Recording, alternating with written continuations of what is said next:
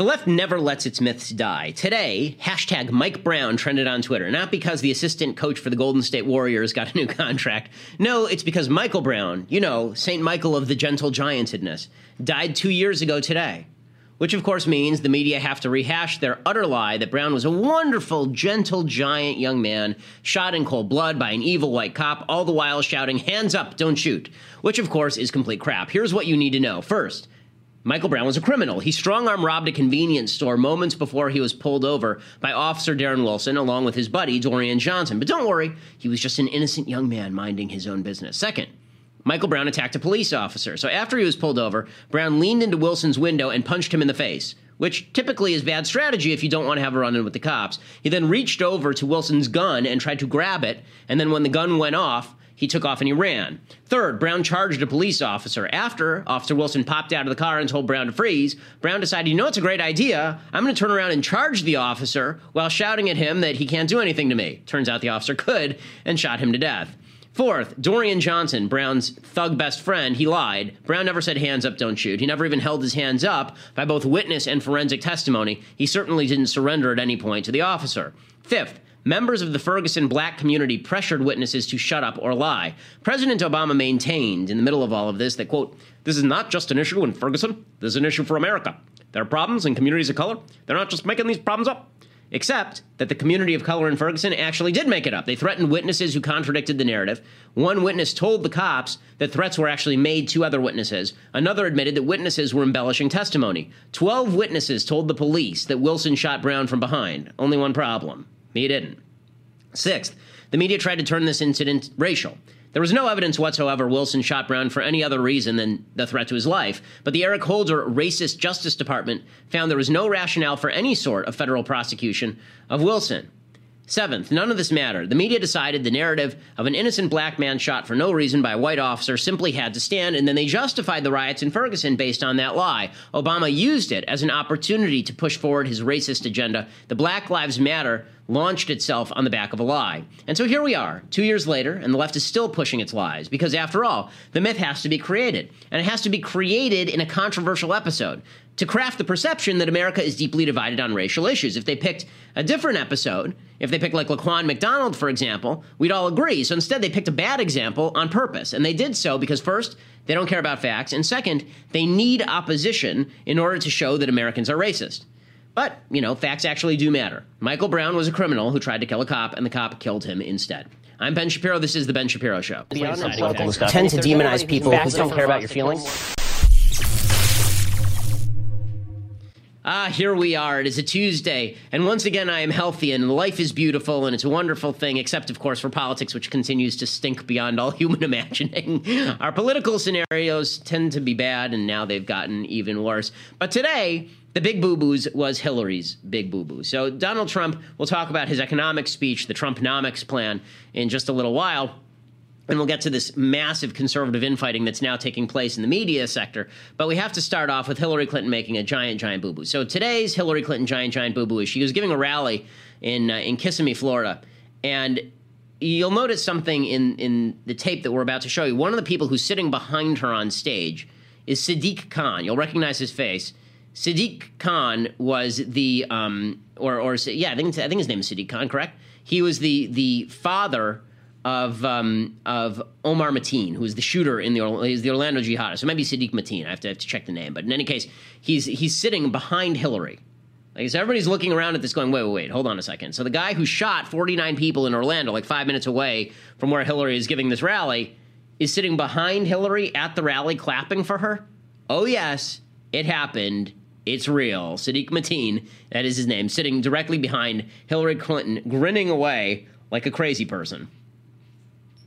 Hillary Clinton speaking to a crowd in Kissimmee, just south of Orlando. Supposed to be talking jobs, but started off paying tribute to those affected by the Pulse nightclub shooting. And I know how many people, family members, loved ones, and friends are still grieving. Notice the man right behind Secretary Clinton with the mustache and wearing a red hat. That's the father of the Orlando shooter. What were you thinking when she was talking about the Orlando incident? We've been helping and we were cooperating with federal government, FBI, And that's about it. Thank you. Sadiq Mateen didn't want to answer any other questions. Anything, sir? No. But just hours later, by chance, we ran into him at a rest stop on the way back to West Palm Beach. Clinton is good for United States versus uh, Donald Trump. He wanted to do an interview and showed us a sign he made for Hillary Clinton. So tell us why you wanted to stop and talk now. Well, I, I feel like to tell you why I stopped to talk to you because it's very important for the United States of America, especially the election. I was invited by Democratic Party.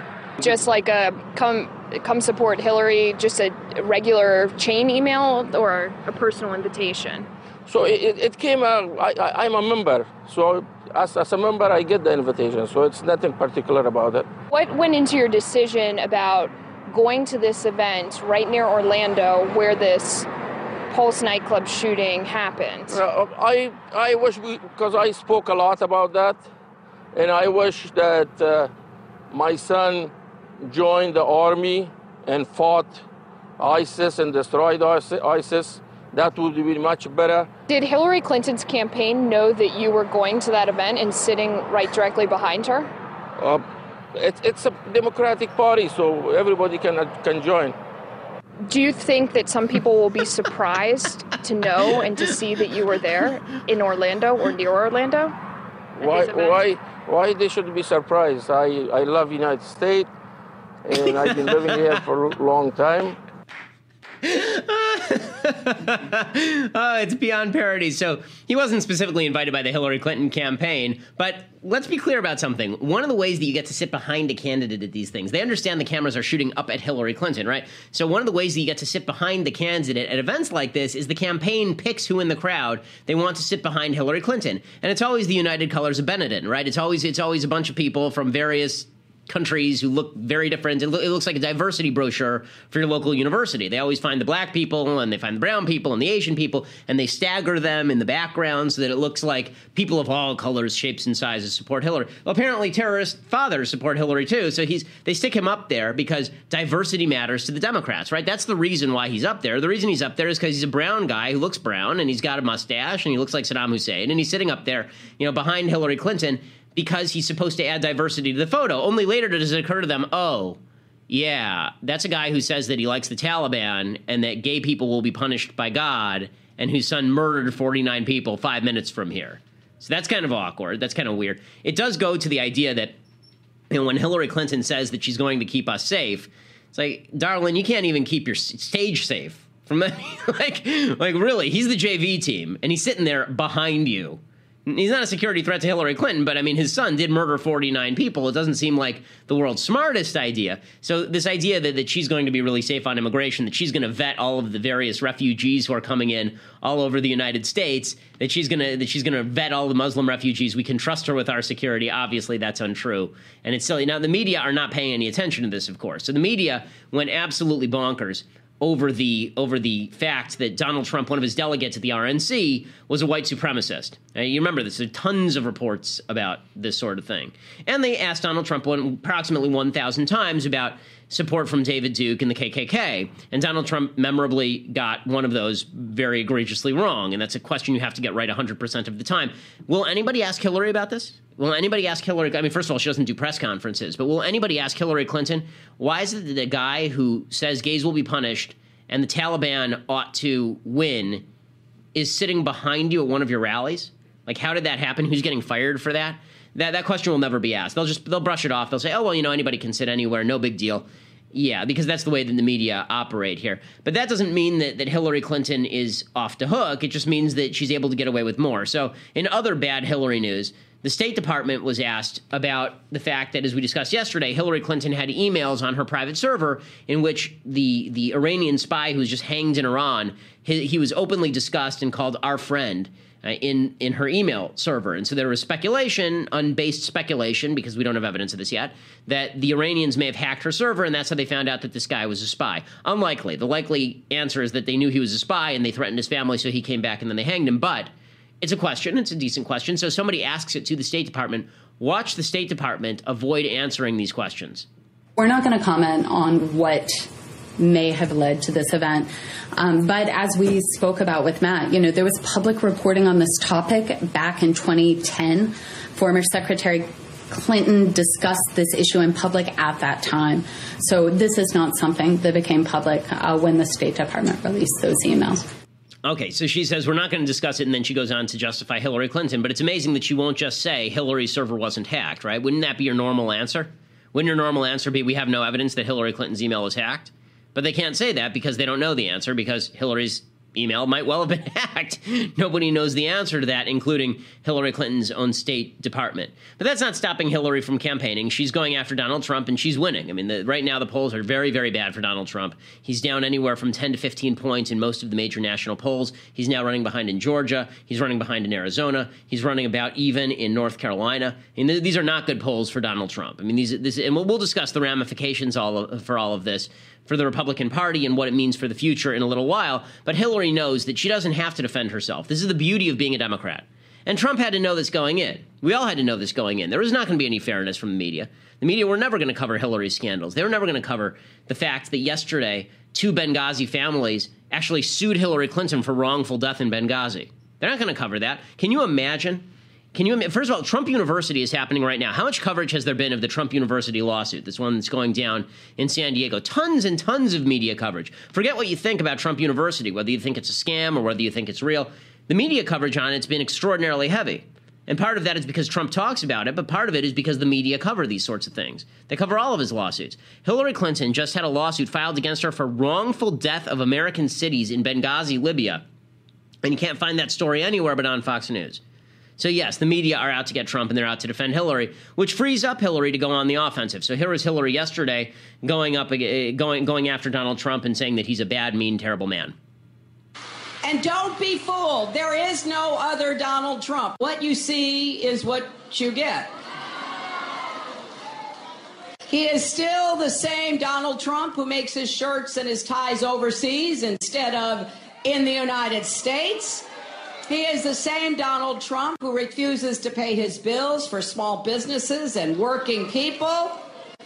And in fact, he is the same person who can be provoked by a tweet and who takes apparent pleasure in tormenting protesters at his rallies, a reporter with a tough question even a crying baby and a gold star family. Okay, so we can stop at this. So, so Hillary Clinton goes after Trump. Now, two things to note about this: Hillary Clinton's campaign is an absolutely plodding campaign. It just plods forward, step after step after step. There's no surprises. There's no shocks. There's no there's no color to this campaign. It's an absolutely boring campaign. That's why she's winning. She's winning right now because she's letting Trump hang himself. She's letting Trump just do what he's going to do. Now, if Trump shuts it down, if Trump actually gets back on message, then presumably Hillary may actually have to may have to do something because if she's playing with a lead and playing defensively, and Trump gets aggressive with her, then maybe this turns into a little bit of a race. Although it's getting very late in the day. There's a report today that Donald Trump has taken out zero dollars in ad time. Zero dollars in ad time. Hillary Clinton has taken out fifty-seven million dollars in advertising time. That's that's not good by the Trump campaign. Again, if you want Trump to win then you have to be looking at him at this point and saying, dude, you have to start running a professional campaign at some point in here. But I just want to note that that when Trump complains about the media, it's not all false. So you heard Hillary Clinton say, you know, he's bullying a crying baby. We talked about this last week. It was just a funny situation, right? It was just it was goofy. It was kind of typical Trump. It was funny. The mom of the crying baby is now out in the media, and she's saying, "Why is this an issue?" It was kind of hilarious.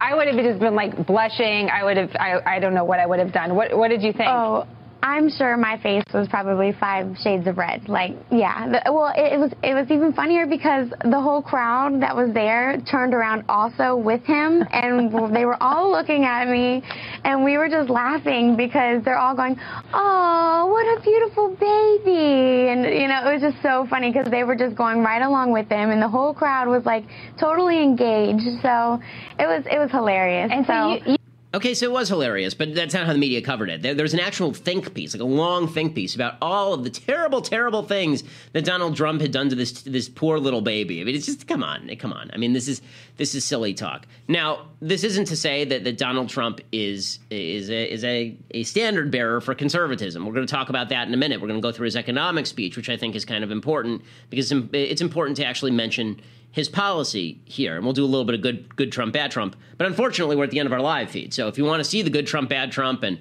and you want to hear us talk about this new this new candidate, Eric McMuffin, Eric McMullin, I think, McMuffin. Uh, and if you want to hear us talk about the things I like and the things I hate, and it's a very rich episode of things I hate, go to dailywire.com and you can subscribe for $8 a month, you stingy bastards. Just pay out the money and, and, and become part of the system at dailywire.com. Or you can listen at SoundCloud or at iTunes. We are the number one conservative podcast in America by leaps and bounds, actually. Uh, and, uh, and so you're going to want to join the fight and join the team, dailywire.com, to become a subscriber.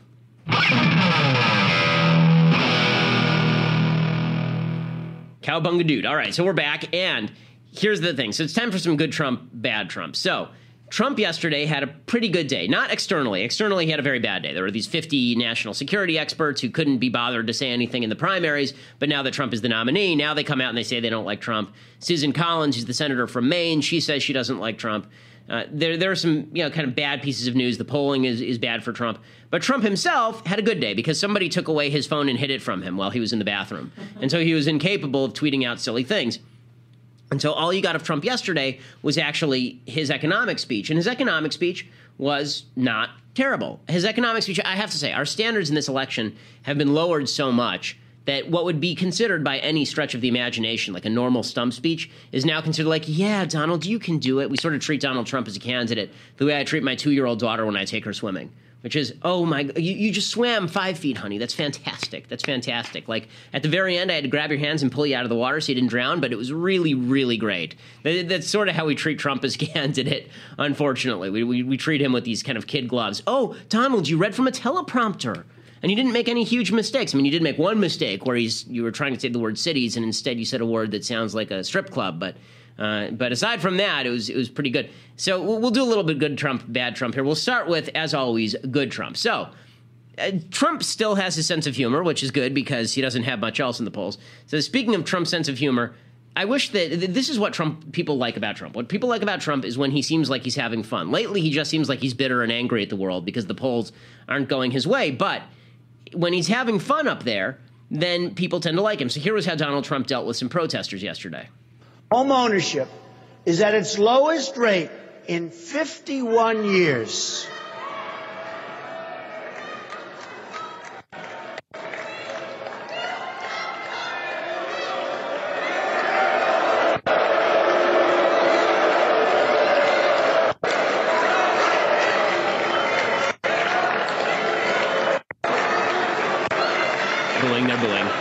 Just waiting.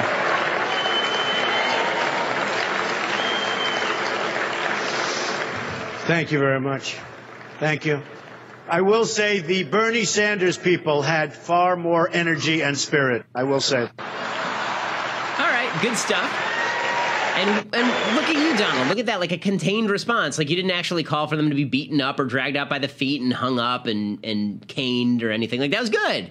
That was really good. And some of his other economic policy stuff was not bad either. Like, for example, here is Donald Trump talking about Detroit and what all the problems with Detroit. Some of this is good, some of this is bad. We'll explain what's good and what's bad. When we were governed by the America First policy, Detroit was absolutely booming. Engineers, builders, laborers, shippers, and countless others went to work each day, provided for their families, and lived out, totally lived out the American dream. But for many living in this city, that dream has long ago vanished. When we abandoned the policy of America first, we started rebuilding other countries instead of our own. The skyscrapers went up in Beijing and many other cities around the world, while the factories and neighborhoods crumbled right here in Detroit. Our roads and bridges fell into disrepair, yet we found the money to resettle millions of refugees at taxpayer expense. Today, Detroit has per capita income of under $15,000, about half of the national average. 40% of the city's residents live in poverty, over two and a half times the national average. The unemployment rate is more than twice the national average. Half of all Detroit residents do not work.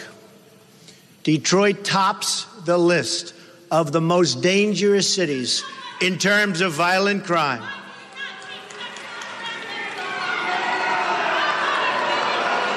Protesters yelling in the background. We can stop it there for a second. So, what Trump is saying about how terrible Detroit is is absolutely true. It's actually kind of amazing. You know, he, he, I'll explain that his diagnosis here is wrong. His his his his uh, his answer actually his his diagnosis is sort of correct that that, that Detroit stinks. His his his his recommendation, his prescription is totally wrong, and I'll explain why in a second. But when when you go to Detroit, it's actually kind of fascinating. I was in Detroit maybe a couple of years ago uh, for a for a conference for Hillsdale College, and I was supposed to do my morning radio show from Detroit. So I had to drive over to the local Salem station. Well, the local Salem affiliate is located right on Eight Mile Road, which of course is famous because of the Eminem film.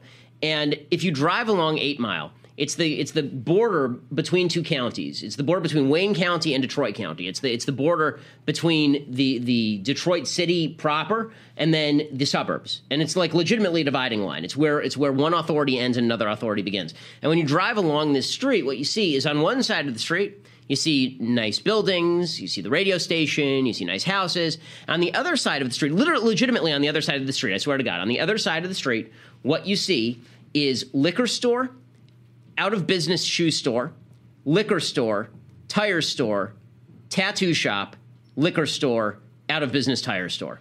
Like that's what it looks like. It's just uh, for forever and occasionally a strip club. That's that's legitimately what it looks like on the Detroit side of, of Eight Mile. And the reason that it looks that way is not because we're outsourcing jobs to China. Okay, that's not why. The reason it looks that way is because what happened in Detroit is that the government in Detroit decided that it would be worthwhile to tax everybody out of existence, and everybody just moved into the suburbs. So all the areas that are directly around Detroit are just fine. Detroit itself has emptied out of every taxpayer. All the people who couldn't afford to leave are still stuck there, but the taxes are high, so nobody's coming back in and building businesses. The only people who are left are people who don't have jobs. And the reason that they don't have jobs is because all the people who built the businesses have left.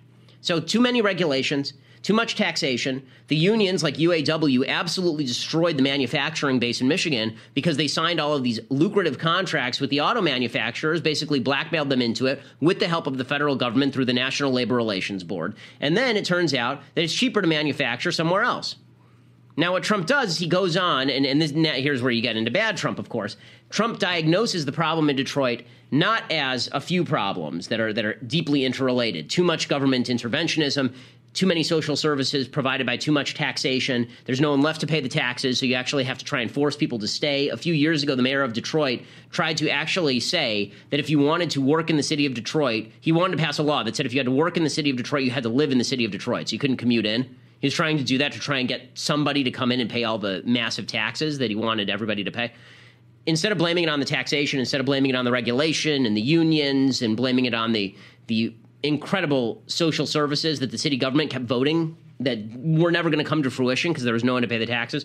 Instead of actually telling the true story of Detroit, in other words, Donald Trump tells a fake story. And the fake story that Donald Trump tells is that we basically let all of these companies let them right? It's a free country. They should be able to do what they want. We let them take their jobs and move them to mexico and that's why nobody in michigan has a job anymore. Here's donald trump talking about trade and making basically that case. Because my only interest is the american people i have previously laid out a detailed seven point plan for trade reform available on my website it includes strong protections against currency manipulation. Big problem. and I want to explain to people what currency manipulation is and why he's talking about it. So, Donald Trump's suggestion is that when China inflates its currency, it's destroying our manufacturing base. The reason he says this is let's say that China has to pay its workers. So, what it does, it, it inflates its currency, it pays its workers more more of its currency, but it means but the, but the currency is worth less. So basically, I can now buy more from China theoretically because they've inflated their currency. Right? My dollar is now worth more of their currency. It's worth more again, right? Or won, I think is their currency. It's it's worth more won. So I so my dollar is worth more won. I can buy more things there. Presumably, this means that I can buy more labor there and I can outsource. The only problem with this particular point of view is that it's not true. Currency manipulation doesn't do anything in the long term. All currency manipulation does is destroy your savings rate in the country in which you're working. Right? This is why Venezuela has had tremendous, tremendous problems with inflating its currency, and nobody is working there. Right? Everybody's unemployed. Weimar Germany used to inflate its currency all the way up to the point where people were obviously there are pictures of this shoveling wheelbarrows around full of money. That didn't make Weimar Republic a, a hub for investment. It made people feel unstable. It made it feel like you couldn't invest there because who knew what the government was going to do? They were going to start grabbing money any second. So currency manipulation. Uh, Mitt Romney used to put focus on this too, and it really is not. It's not really a, a, strong economic point. If China manipulates its currency, all they're doing is giving us a temporary advantage in our ability to hire their workers.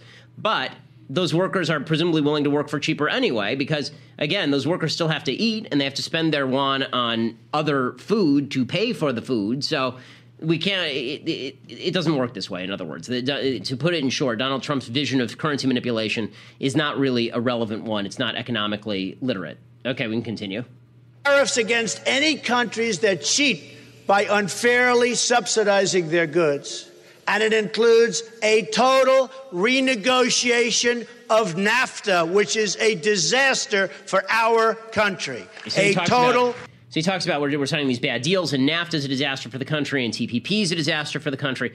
Okay, there's a case against TPP. The case against TPP, the Trans Pacific Partnership, is a, is a case against giving President Obama what we call free trade authority, FTA. The reason that we don't want to give Obama free trade authority is because that basically pre signs away Congress's ability to look at any trade deal he negotiates.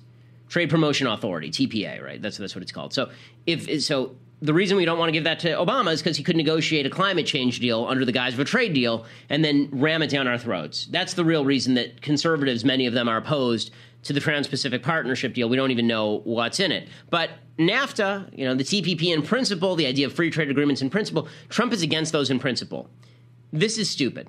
The idea that free trade is what destroyed the domestic auto industry is just not true. What destroyed the domestic auto industry, and I've written a full monograph on this, what destroyed the domestic auto industry in the United States was heavy government subsidies for years, followed by massive unionization and bad deals, which drove up the cost of labor. And because the United States was subsidizing the auto industry, they could afford to pay all of these high wages to, to the various auto workers. And then we opened up our markets because it turned out that people were sick of paying twice what they ought to pay for a car because the cars in the 1970s, look at American cars in the 1970s, they suck. The reason they suck is because they'd been subsidized. We opened up our markets, and immediately Asian cars started pouring into the United States and taking up market share. So at that point, the American auto industry started to go under, right? Chrysler declared its first bankruptcy in the 80s. So I think Ford declared bankruptcy at that point too the the idea is that you have to that, that what you actually have to do is open all of the markets and then ensure that American business is the most competitive. NAFTA actually did that. So NAFTA actually saved jobs in the car business. The reason NAFTA saved jobs in the car business is because if we did not allow, if we weren't able to allow our car companies to compete in the global marketplace, then there wouldn't have any there wouldn't be any place for us to sell those cars. We could sell some of them in America, but they'd be really, really expensive. People would buy the foreign cars anyway because they're better. And then all those domestic car jobs would just go away. What happened in NAFTA is we shipped a lot of the kind of low rent manufacturing jobs from places like Michigan all the way down to Mexico.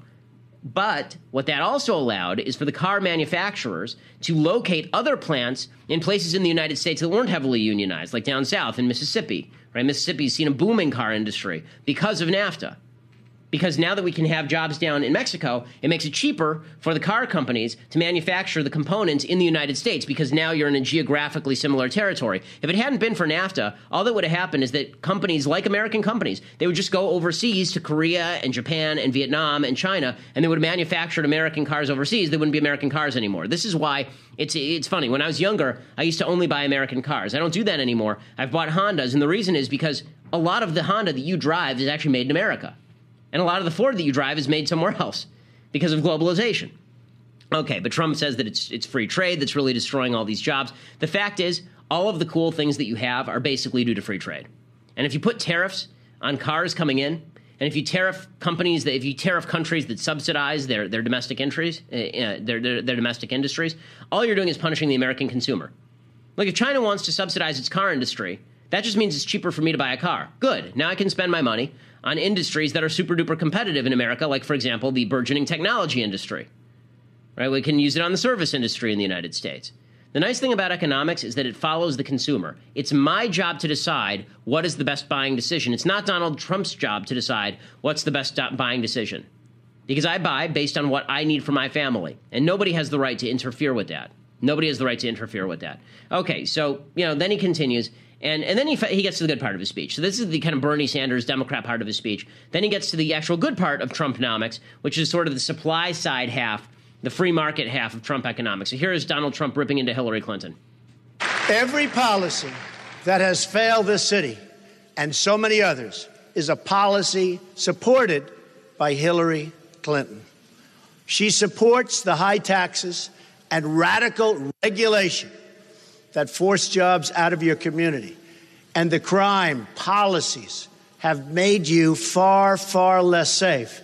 And the immigration policies that have strained local budgets and the trade deals like NAFTA, signed by her husband, that have shipped your jobs to Mexico and other countries.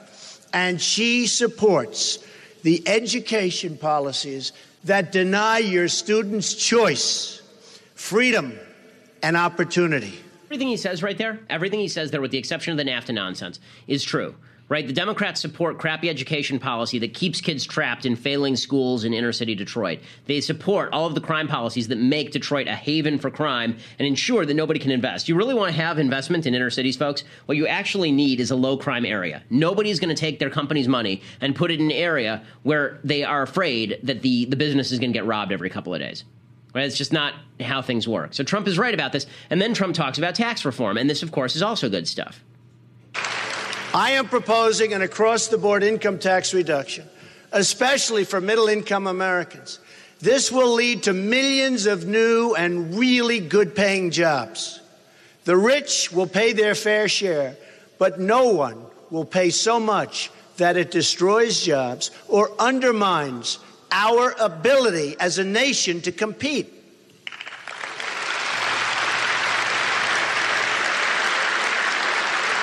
As part of this reform, we will eliminate the carried interest deduction.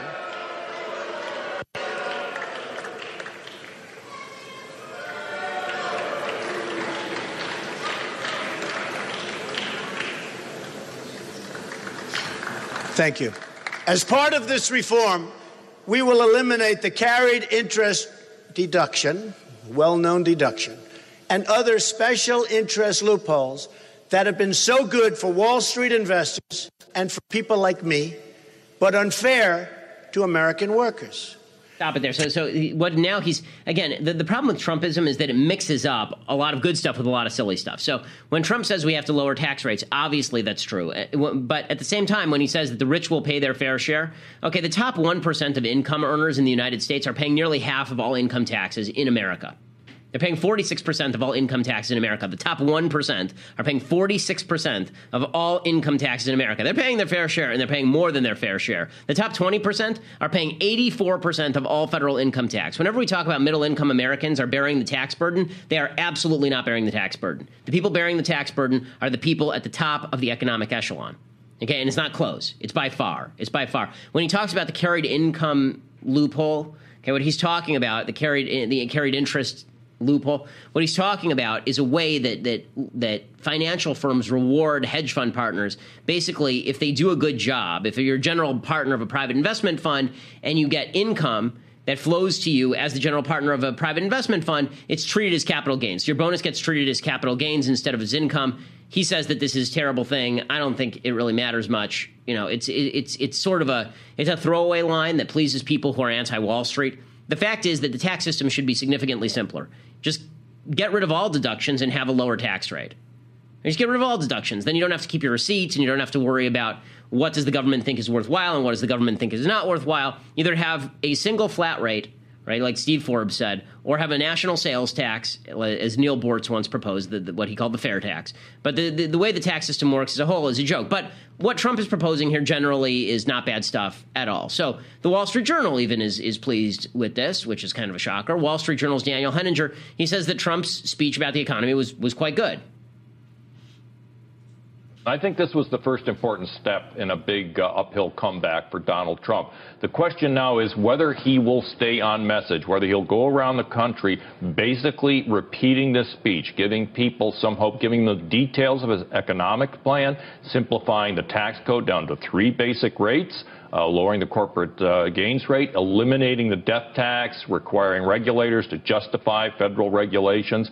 I mean, these are things that will appeal both to families, as he said, and I think to small businessmen, and as well as to uh, some of the uh, corporate types who've been having their doubts about Mr. Trump. Donald Trump's going to try to overcome all that with the strength of his message. That message today that he gave in Detroit is a very strong one, and I think if he keeps pushing it, he will at least be able to compete and perhaps start narrowing the gap in the polls. Okay, so what he's saying here is, I think, not completely false. I think that if Trump stays on message, obviously he's going to have a much better shot at winning than if he than if he gets off message. The part, by the way, of, uh, of Daniel Henninger here is being played by John Wood uh, from War Games. But in any case, the the the fact that you know he's um, the, the fact that, that Trump is on message about the economy, I think, is a positive for the Trump campaign. Is it enough? I don't think it's enough. The reason I don't think it's enough is because, again, all of Trump's economics are infused with the basic idea that the economy is rigged against you. Okay, the economy is not rigged against you. Free trade is not rigged against you. It turns out that most obstacles in life are are overcomable if you work hard enough. I really believe this. I really think that this is the case, especially in, in a free country. At least this is the case. Free trade is a form of freedom. If you don't like competition in the global marketplace, that's your problem. It's not mine as a consumer, and it's not mine as a worker. And the idea that, that Donald Trump is going to come in and he's going to lie to you and he's going to and he's going to make America great again by pushing all of these regulations on the ability to trade, that's foolishness. That said, his tax policy is just fine, but it's the merger of the two that's that's sort of troubling. Peter Nehlen is this guy who's running against Paul Ryan in, in Wisconsin. Um, and he's going to lose. I think the vote is today, and he's going to lose badly. But Peter Nehlen, he, he goes after Paul Ryan. He, why? Because he's a globalist. And this is the word that you've heard a lot globalist. Here's Peter Nehlen doing exactly that. Say this, I'm asking Chris. a simple question. Are both They're- sides they're- clean on this? You think Republicans Absolutely. are clean on no, illegal immigration? No, no, They want cheap labor. Absolutely not. Yeah, absolutely not. There is a group of Democrats and a group of Republicans that are absolutely working together against the American people. They want cheap labor in here because that's what their donors want.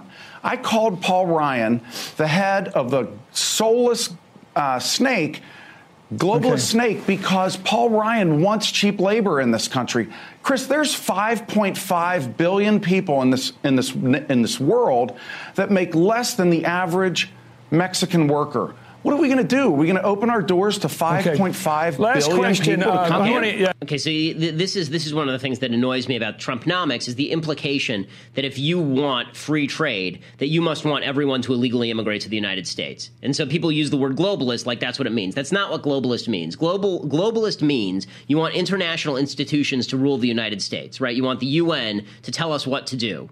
Okay, that's not what free trade is. Free trade is no one telling us what to do, and certainly our government not telling us as individuals what to do. It's the conflation of these two things, the free trade and globalism, that really irks me when it comes to economics. Okay, so in other news today, uh, there is a new supposedly never Trump candidate. I want to make a quick point about never Trump. Never Trump is kind of two things. There's there's what the media thinks never Trump is, and then there are the people who declare themselves never Trump. So what never Trump actually is is individuals who decide that they can't vote for Trump right? When people say I'm never Trump, what they mean is I'm an individual who has said that I can't vote in good conscience for Donald Trump for a variety of reasons that I've explained a thousand times before. You know, all that said, there's a group of people who are supposedly never Trump, and their idea is we must stop Donald Trump from becoming president at all costs. I don't. I think this this election is lost to conservatives no matter what happens. So I, I have no.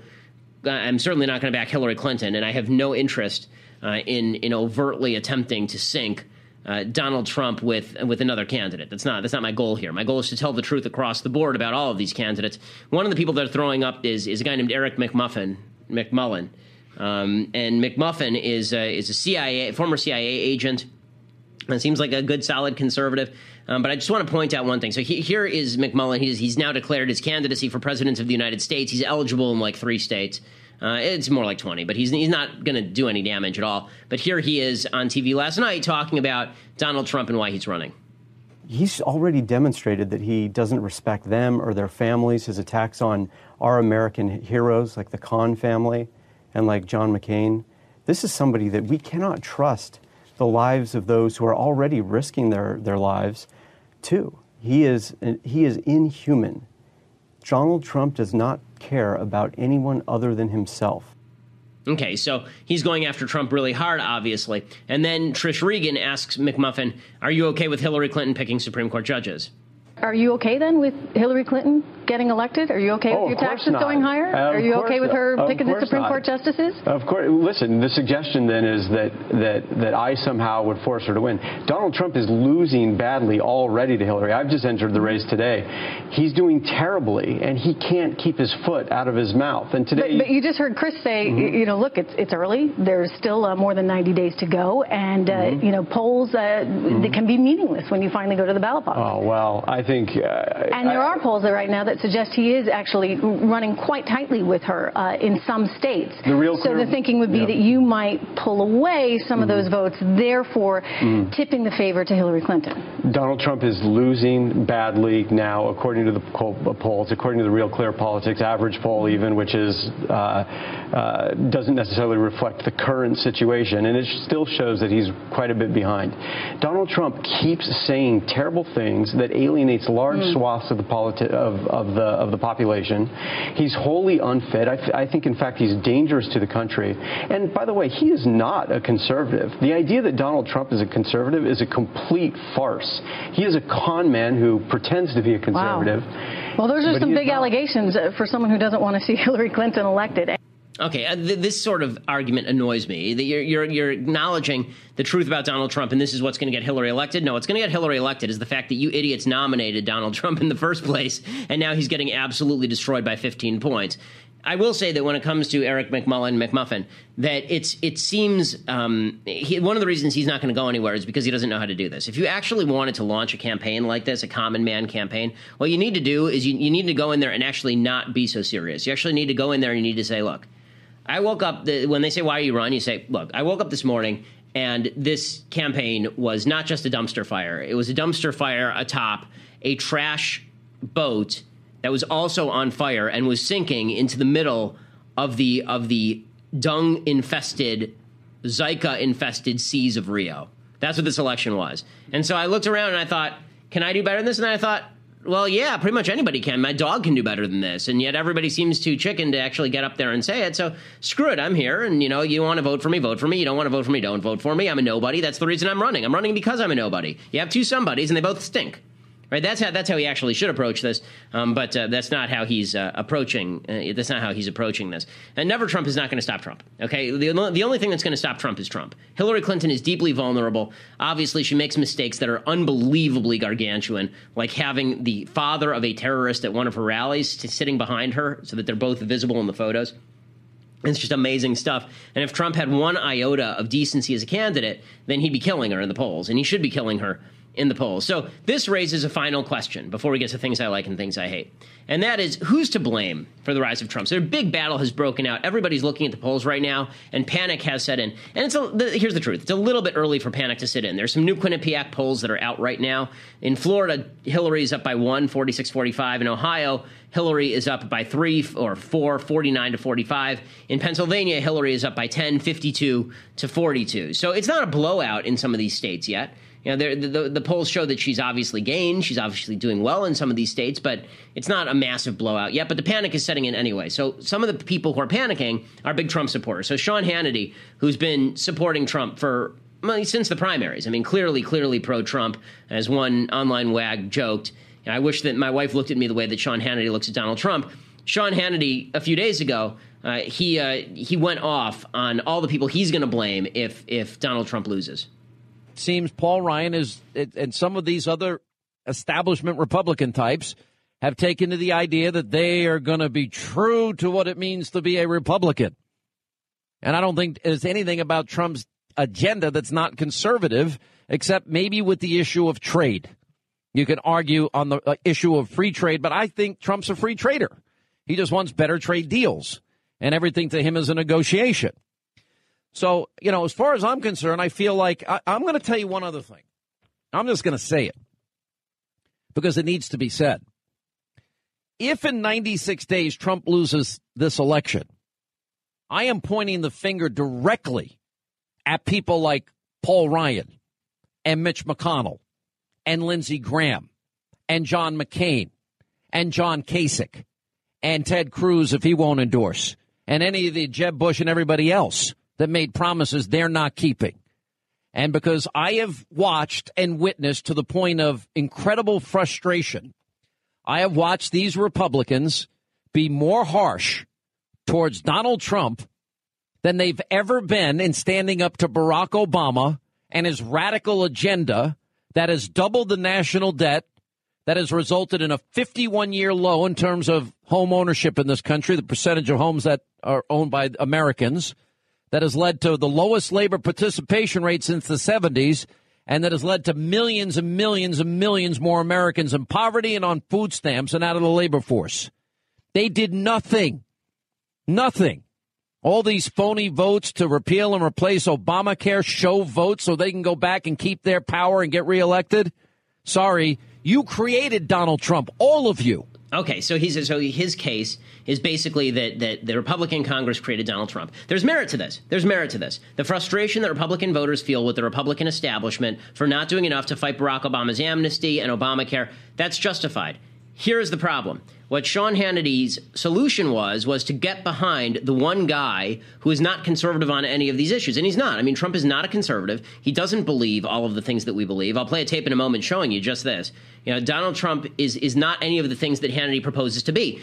If Sean Hannity actually thought that these were the big problems that he had with the Republican establishment, I mean, it's funny. He's he's ripping into Ted Cruz for not endorsing Donald Trump and saying that, they, that that these people didn't fight against Obamacare. Excuse me, Ted Cruz was the guy who was filibustering Obamacare on the floor of the Senate. Ted Cruz was the guy who was trying to shut down the government to stop Obamacare. And don't don't give me this routine. They're like lumping in Paul Ryan with Ted Cruz is just ridiculous. So that's what's wrong with that argument. So yes, the Republican establishment bears a heavy burden of blame for the anger that led to the nomination of Donald Trump. But there's another side to this. And that other side is the reaction of some people like Sean Hannity was to go and get behind the guy who has no interest in pushing against the Republican establishment agenda. He actually agrees with the Democrats on half this stuff.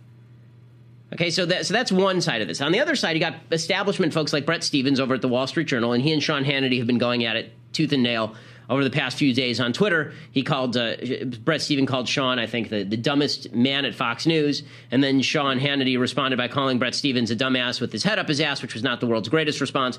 And so here's Bret Stephens talking about the Trump campaign.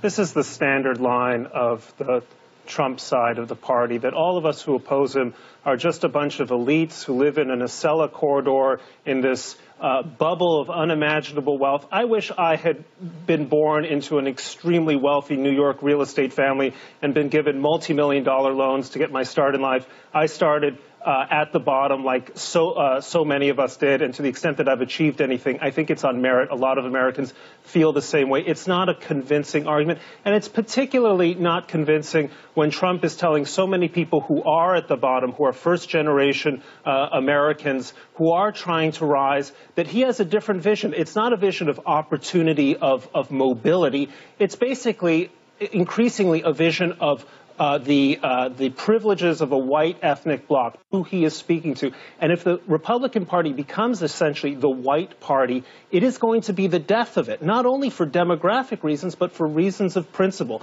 The party of Lincoln is a party of opportunity for everyone. It's a party about the right to rise, and Mr. Trump unfortunately doesn't represent that view. I, I can okay, the so Republican Party that... recapture that after his loss? I think is the great. Okay, question. so, so we can. Okay, so so Stephens just like Hannity, some of what Hannity said is true. Some of what Stephens is saying is true now. What he's saying about Trump doing this kind of ethno nationalist routine, there's a lot of truth to that. There is a lot of truth to that. Here's where Stephens goes wrong. And at the very end, he drops the line right to rise. Whose slogan was that? Anybody remember? That's Jeb Bush's slogan, right? So Jeb Bush was one of the reasons why people reacted with alacrity to Donald Trump because they felt like there's this Republican insider class that doesn't care about a lot of the grassroots issues right? The people that Sean Hannity's talking about, who are happy to cut a deal with the Democrats, who don't care that much about illegal immigration, are just looking for a way out of the issue, who are who are looking to to increase illegal immigration in some cases, and, and who say that anybody who cares about this must be a xenophobe and a rube. This sort of tension existed before Trump. Trump was just the apotheosis of it. The problem is that the answer from everybody seems to be like you've got Hannity now blaming Stephens for Trump and Trump and Stephens blaming Hannity for Trump the bottom line is that everyone picked the wrong vehicle. Everybody picked the wrong vehicle because the real Donald Trump is a man without core and a man without principle. And that's going to bear that's going to bear fruit beyond this election. You know, I, I mentioned that this is sort of the Republican Dunkirk, and it is because the fact is that right now Donald Trump is not running first, second, or third among people under the age of 30. He is running fourth among people under the age of, of 30. He's now running at nine percent behind Jill Stein and Gary Johnson. Okay, that's a problem. And it's a problem because those people are voting for the first time, many of them, and they're going to keep voting the way they vote this time. And if you go out there and you stump for a guy like Donald Trump, regardless what your short term reasons were, you do that, you, you break it, you bought it. And, you know, that's, that's a problem. I, do think that it's worthwhile noting here for all the people who keep insisting that Donald Trump is some sort of great conservative, there's a person who cut a five minute video, he won't play the whole thing, just going, just it, uh, no commentary. It's just Trump on all the issues and you'll you'll see. I mean, he has contradicted himself on legitimately every issue he's ever talked about. I'm the only one on the stage that said we should not go into Iraq. Are you for invading Iraq? Yeah, I guess so. Uh, you know, I wish it was. I, I wish the first time it was done correctly. Is on abortion. I'm very pro-life. I'm very pro-choice. Do you believe in punishment for abortion? Yes or no, as a principle? There has to be some form of punishment. I am pro-choice in every respect. Is on She has no natural talent to be president. She's very talented, and she has a husband that I also like very much. Hillary Clinton was the worst Secretary of State in the history of the United States. Hillary Clinton, how did she do as Secretary of State? Probably above and beyond everybody else. Let's say Hillary is president. I, oh. Ah. Hillary Clinton, I think, is a terrific woman. I think she really works hard, and I think she does a good job, and I like her. I will build the wall, and Mexico is going to pay for it, and they'll be happy to pay for it. I'm not going to pay for that fucking wall. This guy used a filthy, disgusting word on television, and he should be ashamed of himself, and he should apologize, okay? Listen, you mother. He's dropping the bomb MF the word out there. of. Okay, so We'll it goes on like this for five minutes. I mean, it's five minutes of Trump flip flopping all over the place. The point here is not that Trump is worse than Hillary Clinton. I don't think he is. I think they're both horror shows, and you'll make the decision on how you want to vote yourself. But if this was your solution to your anger at the Republican establishment, was to nominate a guy who five years ago, ten years ago, was legitimately saying he's more of a Democrat than a Republican on the issues, that was a major mistake by everybody. Okay, time for things I like and things I hate. So we're doing sci-fi movies today and this week on things I like. So uh, there's a movie that came out and it didn't do well at the box office because the ad campaign for it was really flawed. Uh, people thought the name of the movie was Live, Die, Repeat. It wasn't. It's called Edge of Tomorrow. This movie is terrific. It's a really, really good sci-fi flick. We'll play a little bit of the preview. What I am about to tell you sounds crazy. And you have to listen to me. Your very lives depend on it. Can I help you, sir? What day is it? For you, Judgment Day. You just came in with the fresh recruits.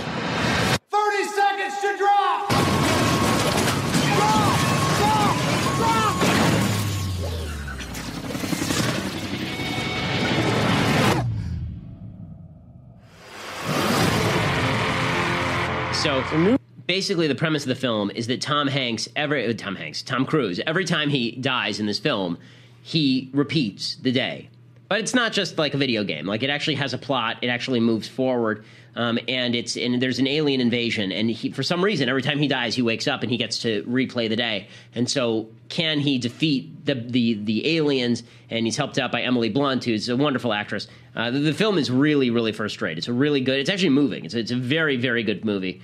Um, and uh, and you should definitely check it out. A lot of fun. It's also Tom Cruise kind of at his best because he starts off the film as the press flack for the army. And so he's basically playing Jerry Maguire, and then they say, "Okay, we need everybody on the front lines, and now you're a soldier." And it's and it's kind of great in the sense that you see him turn from Jerry Maguire, kind of the self-centered jerk, into Jerry Maguire at the end of the film. Tom Hanks is always best playing the self-centered jerk because probably in real life. He's probably a self-centered jerk, so it makes perfect sense. But he's but he's very good in this film. Okay, things that I hate. So. You know, we, we keep hearing from the federal government, see something, say something. Anytime you see something that makes you suspicious that somebody is involved with jihadism, then you have to you have to report it.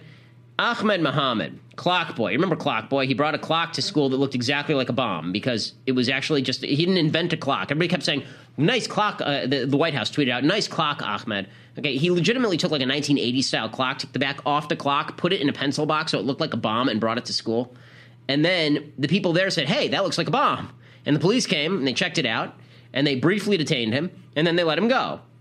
And the White House invited him and he got some sort of internship at Facebook over all this crap because he didn't invent anything. He didn't do anything. First of all, the clock was invented a long time ago. We don't need a new form of a clock. But beyond that, he certainly didn't invent one. And the, the White House made a big deal out of him. The whole thing was a joke. The whole thing was a joke. And people said it was racial profiling. It wasn't racial profiling. If I brought a device to school that looked exactly like a bomb and they took me outside of class, it wouldn't be because I look like a, an Arab guy. It would be because I brought a device to school looks like. I mean, people are being pulled out of class now for biting a, a pop tart into the shape of a gun. So that's a bunch of crap. He's now suing his hometown for civil rights violations. So if you think that people are going to keep reporting, you know, bad situations as they see them, a good way to prevent that is to keep ensuring that people like Ahmed Mohammed are treated as as grand heroes. Okay, final thing that I hate today. So, this is just a horrifying story in every possible way. A mother who is 36 and her son who are 39 of New Mexico, they have now been they're going to be put on trial for incest. They want to risk everything to be together. Mares is a mother of 9 and she gave birth to Peterson when she was 16 years old, Monica Mares and her son Caleb Peterson. She gave birth to Peterson when she was 16 years old, He was adopted shortly afterward. They were reunited for the first time last year after reconnecting over Facebook. The couple lived separately in Clovis, New Mexico, and they developed feelings for each other, and their relationship became sexual a few weeks later. They've been banned from having any contact by the court. Here's what they look like. Do we have the uh, the pictures of them? I was, at first, I told Oh, okay, video. Okay. Carlos that um, I'm I'm sorry. I don't know how you react to this. I'm your mom and you're my son, and I am falling in love with him. He said, "Are you really?" I said, "Yes, I am." He said, "You know what? I was scared to let you know too. I am too. He was too falling in love with me, with his mom, and I was falling in love with my son. And then uh, we ended up talking, and we took off to the park, and we ended up asked him, "Will you ever date your mom?" And he said, "Will you date your son?" I said, "Honest truth, yes, I would." Because 19 years, you're the best thing that ever happened to me, and I really want to be with you the rest of my life. And I really want to be with them. It's kind of hard right now, but I don't care what people say. Um, what happened was we were we were hanging out, and you know just talking, you know just laughing, and I looked at her and she looked at me, and I just I kissed her. It was a real kiss. It was it had feelings behind it. It I, I it had a spark in that. Ever since then, it just you know it just stayed. Honestly, I really didn't think we would. We were both consenting adults. If if uh, it comes down to it, you know, it's just like the gays. They're they're you know, as long as they're over 18, everything's fine. But you know, she's an adult. I'm an adult. I can make my own decisions. I never thought it would blow up into something like this. We can stop it Honestly, So, it so first of all, they're both gorgeous specimens, um, the, the, the- which is only relevant insofar as it's slightly hilarious. Like she's got a big face tattoo on the side of her face. He's got tattoos down the side of his cheek. Uh, it's just it's glorious all the way through. Here's the thing that is funny and ironic about all of this. I mean, look at that beautiful couple. I mean, that's just uh, the offspring will be tremendous. Okay, so the the reason that presumably the the reason that that it is illegal to participate in incest is because of the possibility of bearing two-headed babies. This is the usual reason that people give for why you should not have incest. Okay, so the answer would be okay, fine, she gets her tubes tied. Right? What he says when he says it's just like the gays, this is actually not incorrect. Not that they are morally similar, but if your only standard of a decent human sexual relationship is consent, then your only standard is consent. And you're just being a bigot. Right? What business is it of yours whether a son has sex with his mother? What business is, it of yours if, if he sees things from both directions, oh, coming in and going out? Uh, what's what's the what is the what is the difference? You know, because that's just you being a bigot. That's just you and your old fashioned standards. Because the truth is, the reason people oppose this is not because they fear two headed babies. It's because they look at this and they know deep down in their moral core that this is wrong. And there is such a thing as the human conscience. And people all over the world look at this and they say, this is wrong. This is nasty. This is problematic. Right? But does that just make you a bigot? Watch. It will. Within five years, it'll make you a bigot. Because if you say that, these are two consenting adults, they're in love, how dare you put your standards on their love? How dare you do that? And I, would love to see the Supreme Court's explanation of why, in fact, the, the, they shouldn't be able to get married. Why should, why should the government not conf- confer dignity? Why shouldn't they confer dignity on, on these two people? All the, their only sin, their only sin was to love each other. And you have no good reasons. I'm sorry, you don't. And by the way, it would be particularly true if, if it happened to be a father and a son, right? Because then there's no possibility of them actually having kids. So it just demonstrates once you get rid of, uh, of the idea that, that there's more to the morality of sex than just consent, that there is something about the relationship between a man and a woman that's special, for example, within the context of marriage. Once you just say two consenting adults do whatever they want, then incest rules should be thrown out the window as well. And then there, there's no really. I mean, that's the argument. Not just they should be thrown out; they should be rewarded. Why shouldn't the government confer dignity on their relationship? I would love to hear any answers on this. I've, I still haven't heard a good answer, except that that people who are of the left get very offended when you ask the question. This I know. They don't like the question very much, but that doesn't change the basic moral math here, which is if you say only consent matters, then only consent matters. That's your only standard. So, uh, my email address for all complaints and, and rageful inquiries is bshapiro at dailywire.com. And, uh, and if you have an answer to that question, if you're on the left or the right and you think you have a good answer, I'd love to hear it because I'm open to any answers to that question because I'm having a hard time seeing as to why there's an answer to that question. Okay, so tomorrow we will be back with much, much more. Tomorrow, I think we, uh, we do our, our, our weekly Bible study course for five minutes near the end. Uh, but we will also on Thursday obviously have the the mailbag, and we want you to be a part of that. So you need to subscribe at dailywire.com to be a part of it. And we're always so happy to have you join us here on the Ben Shapiro Show, the number one conservative podcast in America. See you tomorrow.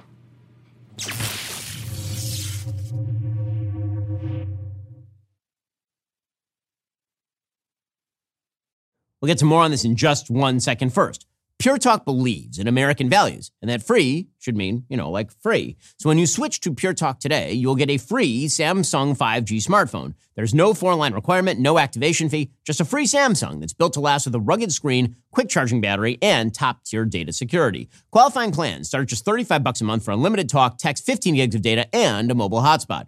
Pure Talk gives you phenomenal coverage on America's most dependable 5G network. It's the same coverage you know and love, but for half the price of the other guys. The average family saves almost $1,000 a year. So, I challenge you to choose a company that actually doesn't hate your guts and shares your values. Let Pure Talk's expert U.S. customer service team help you make the switch today. Go to puretalk.com slash Shapiro to claim your eligibility for your free brand new Samsung 5G smartphone and start saving on wireless today. Again, go to puretalk.com slash Shapiro to switch to my cell phone company. I've been using them for years. They're fantastic. You'll love them as well. Go to puretalk.com slash Shapiro and claim your eligibility on that free brand new Samsung 5G smartphone. Start saving.